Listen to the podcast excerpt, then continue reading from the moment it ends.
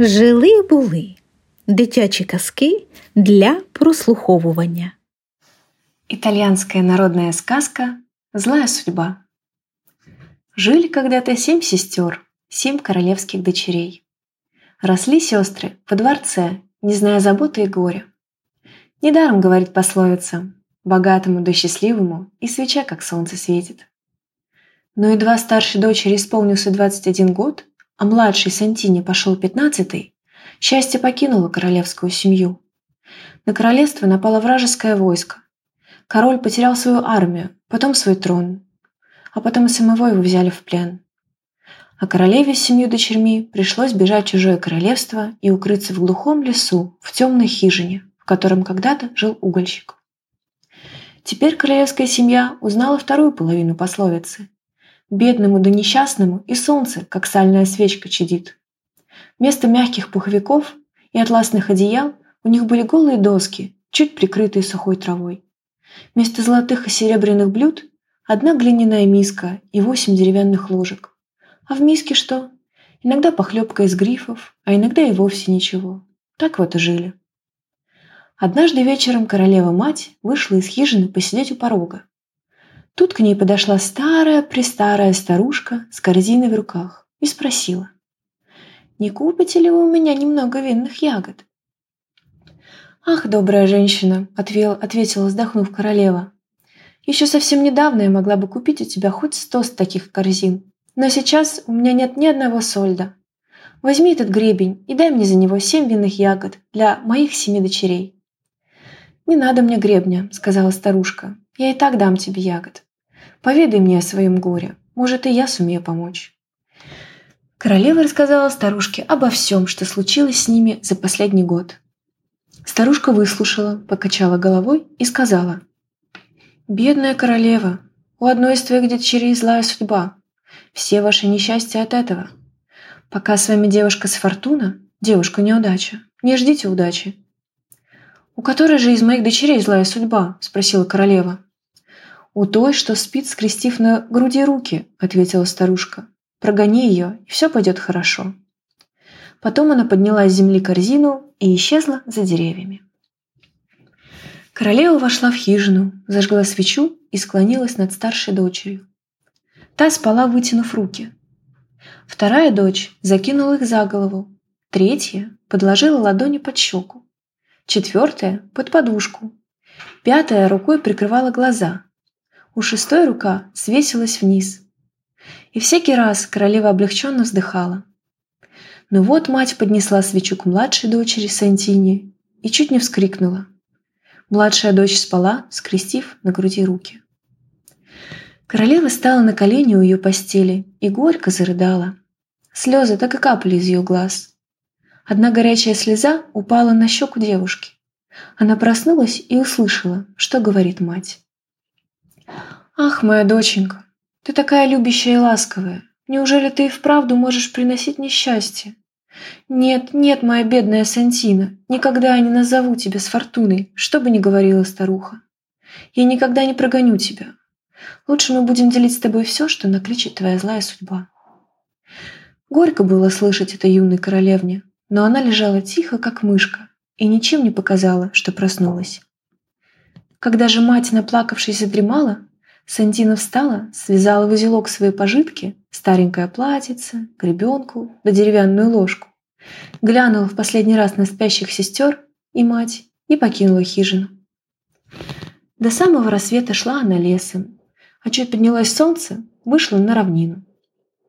Куда ни глянь, ни холмика, ни кустика, только один дом возвышался в равнине – Королевна приблизилась к дому и заглянула в окно. Она увидела трех женщин, которые сидели за ткацкими станками и ткали. Одна ткала золотыми нитями, другая – серебряными, а третья ткала алой нитью по синей основе. Под искусными пальцами мастериц нити ложились такими красивыми узорами, что королевна не могла отвести глаз. Вдруг та, что ткала золотом, подняла голову и заметила девушку. Ткачиха встала и открыла дверь. «Не хочешь ли войти?» – спросила она. «Если позволите», – ответила королевна. «А как тебя зовут?» Королевна подумала. Если я правда приношу неудачу, пусть меня и зовут неудачей, с фортуной. Так она и сказала ткачихам, а потом добавила. Оставите меня в этом доме, буду вам прислуживать. А не оставите, пойду дальше. Ну что ж, сказали ткачихи, оставайся. И с фортуна принялась за работу. Она подмела пол, развела огонь в очаге и начала стряпать. К полудню обед был готов. Ткачихи поели, похвалили искусную повариху и снова уселись за станки. Когда солнце стало клониться к закату, старшая из мастериц, та, что ткала синие алые узоры, сказала «Сегодня мы приглашены в гости. Путь туда не близкий, и вернемся мы только к утру. Хорошенько храня без нас дом. Ведь пряжа наша сделана из серебра, золота и шелка, а ткани, что сходят с наших станков, заказал сам король для свадебных нарядов невесты. Запри дверь за нами на, на засов, а мы еще снаружи навесим большой замок. Ткачихи надели праздничные платья и ушли. С фортуна все чистенько прибрала, вымыла посуду, потом положила в угол соломенный тюфячок и, задув свечу, заснула. Проснулась она ровно в полночь. Ей показалось, будто кто-то ходит по комнате, что-то звякало и шуршало. «Кто там?» – вскрикнула девушка. В ответ из темноты послышался скрипучий старушечий голос. «Это я, твоя судьба. Утром увидишь, какой хорошенький подарочек я тебе приготовила». И судьба пронзительно захихикала. Потом все стихло. С фортуны подумала. Дверь крепко заперта изнаружи и снаружи. Никому не войти в дом. Верно, мне это снится. Подумала так, повернулась на другой бок и закрыла глаза. Утром вернулись ткачихи и громко застучали в дверь. Королева вскочила и открыла хозяйкам. Луч солнца ворвался в комнату. С фортуна подбледнела, ткачихи так и ахнули. Дорогая пряжа была спутана и изорвана, а золотые и серебряные ткани изрезаны на куски. Вот что наделала злая судьба с фортуны. «Ах, негодница!» – закричали ткачихи на бедную девушку. «Так-то ты платишь за нашу доброту! Убирайся вон! Пинки и толчки посыпались градом. И вот снова молодая королевна придет, сама не зная куда.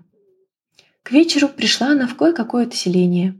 Во всех окнах уже светились приветливые огоньки. В этот час семья собирается у очага за ужином после дня, проведенного за работой. Но ни в одном из этих домов нет места для Сфортуны. Она так и не решилась постучаться в какую-либо дверь. Сфортуна добрела до площади и сел на каменную ступеньку крыльца богатого дома. Скоро хозяин вышел закрывать ставни и увидел девушку. «Что ты здесь делаешь?» – спросил он. «У меня больше нет сил идти», – ответила Сфортуна. «Пожалуйста, не прогоняйте меня». «Ты, девчонка, видно, не знаешь, с кем имеешь дело. Ведь я поставляю вино самому королю. Я не могу позволить тебе сидеть здесь на ступеньках. Вставай и входи в дом». Сфортуна вошла. «Залезай на эти бочки с вином и спи», — сказал хозяин. «Им ничего не сделается, это простое вино. А то, что приготовлено к свадьбе короля, запечатано в десяти бочонках и хранится вот тут, в погребе». И хозяин хвастливо постучал по дверце люка в полу. Уставшая с фортуна крепко заснула. Под утро ей приснился удивительный сон, будто она сидит над ручьем. Ручей бежит по камушкам, журчит и лепечет, как ребенок. Его бы песенку слушать да слушать, а с Фортуне почему-то страшно. Тут она проснулась в испуге и вдруг услышала, как кто-то бормочет скрипучим голосом. «Десять красных ручейков, собирайтесь в озеро! Я свое дело знаю, а девчонки от меня не отвязаться!» Бедная Сфортуна поняла, что ее злая судьба опять натворила бед. Королевна громко закричала «На помощь! На помощь!» Прибежал заспанный хозяин со свечой. И что же он увидел? Никого в лавке нет, кроме девушки. Крышка люка откинута. В погребе так и плещется вино. Десять пустых бочонков плавают сверху. Что могла сказать бедная Сфортуна? Молча она вытерпела брань и побои. Вдоволь накричавшись, хозяин вытолкал ее за дверь. Заливаясь горькими слезами, Сфортуна опять побрела, куда глаза глядят. К полудню она вышла на берег речки и увидела женщину, стиравшую белье. «Э!» — сказала женщина. «К прачке Франчиске пришла помощница, не так ли, девушка?» «Если вы позволите», — ответила Сфортуна, — «я охотно помогу вам». «Ну так берись за дело», — сказала прачка Франчиска. «Я буду намыливать, а ты полощи». Живо пошла у них работа. Солнце еще не устало припекать, а белье уже было все развешено. Только оно подсохло, с Фортуна уселась на траве и начала штопать дырки. Принялась помогать ей Франчиска, но у нее выходило куда хуже. «Подумать только», — сказала прачка. «Двадцать лет я стираю штопаю белье нашему молодому королю и всегда думала, что никто на свете не может сделать это лучше меня. А теперь я вижу, что гожусь тебе под мастерье. Вот что, дитя, оставайся жить со мной. «Ах, добрая женщина», — ответила девушка, — «я не смею даже переступить порог твоего дома. Недаром я прозываюсь Фортуной. Моя злая судьба насылает несчастье на меня и на дом, в который я вхожу». «Ну, это пустяки», — сказала Франчиска. «Судьба, конечно, особо важная. Да ведь и человек не флюгер, чтобы вертеться, куда ветер подует. Можно и против ветра повернуть, можно и злую судьбу подобрее сделать. Посиди здесь, я скоро вернусь». Не прошло и часа, как прачка вернулась она принесла два больших румяных кренделя. «Возьмите крендели», — сказала она с Фортуне, — «и иди вниз по течению речки. Речка приведет тебя к морю. Стань на берегу моря и позови мою судьбу». «А как же можно позвать судьбу?» – удивилась Фортуна. «Да очень просто. Крикни погромче. Ого-го-го-го! Судьба Франчиски!» И так три раза. Тут моя судьба и покажется. Ты с ней обойдись повежливее, ну да, впрочем, тебя этому учить не нужно. Отдай моей судьбе один крендель, поклонись от меня, да расспроси ее, как разыскать твою судьбу. Второй крендель подари своей судьбе. Шла, шла с Фортуна и вышла к берегу моря. Три раза позвала она судьбу Франчиски, и та появилась перед ней. «Сеньора судьба Франчиски, Франчиска посылает вам привет и вот этот вот крендель. И еще, если будет на то ваша милость, научите, как мне разыскать свою судьбу. «Научить я тебя могу», — сказала судьба Франчиски. «Только ты этой встрече не обрадуешься. Твоя судьба — презлая старушонка. Но если хочешь, слушай. Видишь вьючную тропинку, ведущую в горы? Ступай по ней. Когда идешь до ущелья, сверни в первую расщелину между скалами.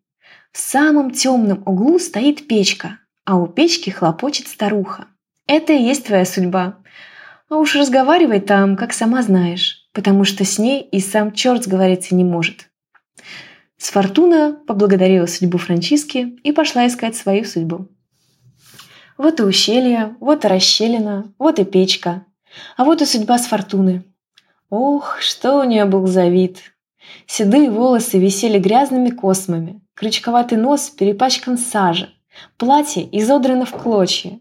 Молодой королевне было уже почти 16 лет, и можно было поклясться, что все эти годы ее судьба ни разу не умывалась. «Зачем пришла?» – заворчала старуха, увидев Сфортуну. «Когда мне понадобится, я и сама тебя разращу, а пока убирайся прочь». «Я сейчас уйду, дорогая сеньора, моя судьба. Возьмите только в подарок вот этот крендель». «Очень мне нужны твои подарки», – сказала судьба и повернулась спиной к девушке. Но с Фортуне показалось, что голос старухи стал чуть-чуть помягче. Девушка положила крендель на печку и тихонько ушла. А тем временем прачка Франчиска отнесла белье королю. Молодой король посмотрел на белье и воскликнул «Не я, Франчиска!». Король называл прачку «Не я, Франчиска!». Сколько себя помнил, ведь она стирала еще его пеленки. Так вот, увидев белье, он воскликнул не я, Франчиска. Никогда вам не удавалось выстирать лучше, чем сегодня. Какое оно белое. А штопки, они красивее кружев на моих рубашках. Вот вам 10 скуда сверхположенной платы. Франчиска очень обрадовалась и накупила на эти деньги всякого добра. Платье для сфортуны, башмаки для сфортуны, а на голове ей черную кружевую шаль. Целую неделю прожила Сфортуна у прачки Франчиски. Вот прошло воскресенье, настал понедельник, а по понедельникам у Франчиски всегда бывала большая королевская стирка. Они принялись за дело вдвоем. К полудню все выстирали, а потом с фортуны ночь напролет штопала и гладила. На утро, когда прачка принесла королю белье, тот сказал «Энья, Франчиска, с каждым разом ты становишься все искуснее. как заглажены складки, а белые, белые воротнички вздымаются, словно морская пена. И король дал прачке целых двадцать скуда сверхположенной платы. Я, Франциска, поблагодарила короля и снова отправилась за покупками. На этот раз она опять купила платье, башмаки, красивый головной платок. Но это еще не все. Она купила мыло, губку, гребенку и целый пузырек с драгоценным розовым маслом. Прачка принесла покупки домой и сказала с Фортуне. «Смотри, какие подарки я приготовила твоей судьбе. Сейчас я испеку крендель, и ты пойдешь к ней в гости. Одень ее во все новое, да сперва вымой хорошенько». Судьба с Фортуной была такой же грязной, как и раньше, но встретила она девушку поприветливой. «Крендель принесла?» – спросила она, завидев с Фортуну. «Конечно, принесла, дорогая сеньора, моя судьба!» И она протянула старухе крендель. Только судьба подошла к Сфортуне, девушка крепко схватила ее за руки и потащила к ручью. Ну и вопила же старуха, когда Сфортуна терла ее намыленной губкой. «Не хочу умыться! Не хочу умыться!» – кричала она, вырываясь. Но Сфортуна не обращала внимания на ее крики. Она чистенько вымыла свою судьбу, причесала ее, надела новое красивое платье, обула в новые скрипучие башмаки и вылила на нее весь пузырек с розовым маслом. Ах, какая милая добрая старушка стояла теперь перед ней, а пахло от нее, как от десяти кустов роз. Известное дело, все женщины, даже самые старенькие, любят новые наряды. Судьба налюбоваться на себя не могла. Она то и дело оправляла юб- оборочки на юбке, поскрипывала новыми ботинками и примеряла шаль. «Умница ты моя!» — сказала она с Фортуне. «Так уж повелось. Если у человека злая судьба, он только и знает, что жалуется, да ее. Вот она и становится еще злее. Никому и в голову не придет, что надо самому постараться сделать свою судьбу краше. Ты, моя голубка, так и поступила. Теперь все у тебя пойдет хорошо. Спасибо тебе за подарки. Прими от меня подарочек. И судьба дала с Фортуне маленькую коробочку. Девушка расцеловала старушку в обе щеки и побежала к Франчиске. Вместе с Франчиской они открыли коробочку. И что же там лежало? Всего-навсего кусочек галуна, длиной с палец. «Не очень-то щедро у тебя судьба», — сказала Франчиска и засунула коробочку в ящик комода. Ну, а в понедельник, как всегда, с Фортуной с Франчиской выстирали белье, и во вторник прачка понесла его в дворец. На этот раз король даже не взглянул на белье, так он был озабочен. «Ваше Величество», — сказала прачка, — «я, Франчиска, осмеливается спросить вас, чем это вы обеспокоены?» «Ах, не я, Франчиска, у меня тысяча бед и сто неприятностей. Видишь ли, советники подыскали мне невесту в Заморском королевстве. Невесту я никогда и в глаза не видел, и жениться мне вовсе на ней не хочется. Но если советники что-нибудь вобьют себе в голову, они ни за что не отстанут. Я и согласился. «Что ж тут плохого?» – сказала Франчиска. «Свадьба – дело веселое». «Но мне совсем не весело. Во-первых, у меня к свадьбе нет вина. Какая-то девчонка забрела к моему поставщику и выпустила все лучшее вино из бочек. «Это еще не беда», – сказала Франчиска. «Когда гости напляшутся, они не разбирают, каким вином утоляют жажду». «Во-вторых», – продолжал король, – «невеста потребовала, чтобы я подарил ей три платья из золотой, серебряной и сине-алой парчи. Три ткачихи наткали парчи, а какая-то девчонка забрела к ним и изрезала все драгоценные ткани. «Эх, Ваше Величество», — сказала Франчиска, — «самый красивый наряд для невесты — это белое платье». Так и я сам решил. Платье из белого шелка уже готово. По подолу его обшили галуном. Но вот горе, представь себе, я, Франчиска, галуна не хватило. Совсем маленького кусочка, это к спалец длиной. А такого галуна нет больше во всем государстве. «Ваше Величество!» — вскрикнула прачка. «Подождите, я сейчас вернусь!» Франчиска побежала домой, порылась в комоде и принесла королю коробочку с галуном. Его и не отличить было от того галуна, которым пошивали платье невесты. «Нунья, Франчиска!» – воскликнул король. «Ты спасла меня от позора перед заморской королевной. За это я отвешу тебе столько золота, сколько весит твой галун». Стали взвешивать кусочек галуна. Сперва на маленьких весах, потом на средних, потом на самых больших. Но сколько не сыпали золото, галун оказался тяжелей. «Я, Франчиска?» – спросил король. Скажи правду, чей это галун?» Франчиска рассказала о Сфортуне. Король пожелал взглянуть на девушку. И вот Сфортуна в своем новом платье пришла во дворец. Только король и Сфортуна увидели друг друга, так сразу влюбились. И нечему тут удивляться, ведь они оба были молоды и красивы. Король тотчас же позвал советников и сказал, «Вы искали мне невесту за морем, а я нашел ее в собственном королевстве. Если кому-нибудь из вас больше нравится заморская королевна, пусть сам и женится на ней». И король приказал готовить все к свадьбе. Потом он велел позвать трех ткачих и поставщика вина. Те так и обмерли, увидев невесту короля. Король заплатил им за изрезанную парчу и пролитое вино и отпустил с миром. Теперь королевну никто не называл с Фортуной, ведь она уже не была девушкой-неудачей. Звали ее теперь тем именем, которое дали ей отец и мать – Сантина. За три дня до свадьбы Сантина сказала своему жениху. «Ах, Ваше Величество, как бы мне хотелось узнать о моей дорогой матери и сестрах, о моем несчастном отце». «Успокойтесь, милая Сантина», – отвечал король. «В тот день, когда я впервые увидел вас, я послал гонцов в соседнее королевство. Сегодня гонцы вернулись и привезли радостную весть. Король, ваш отец, бежал из плена, собрал войско и вернул себе трон. Королева, ваша мать, и королевны, ваши сестры, находятся сейчас в пути. Они едут сюда. Радости Сантины не было конца. Настал день свадьбы. За пышным столом на самом почетном месте сидели молодые, а по бокам отец, мать и шестеро сестер Сантины. Была тут, конечно, и моя Франчиска. А за креслом невесты стояла еще одна гостья. Она радостно кивала каждый раз, когда слышала смех Сантины. Но никто не видел эту гостью, кроме молодой королевны, потому что это была ее собственная судьба.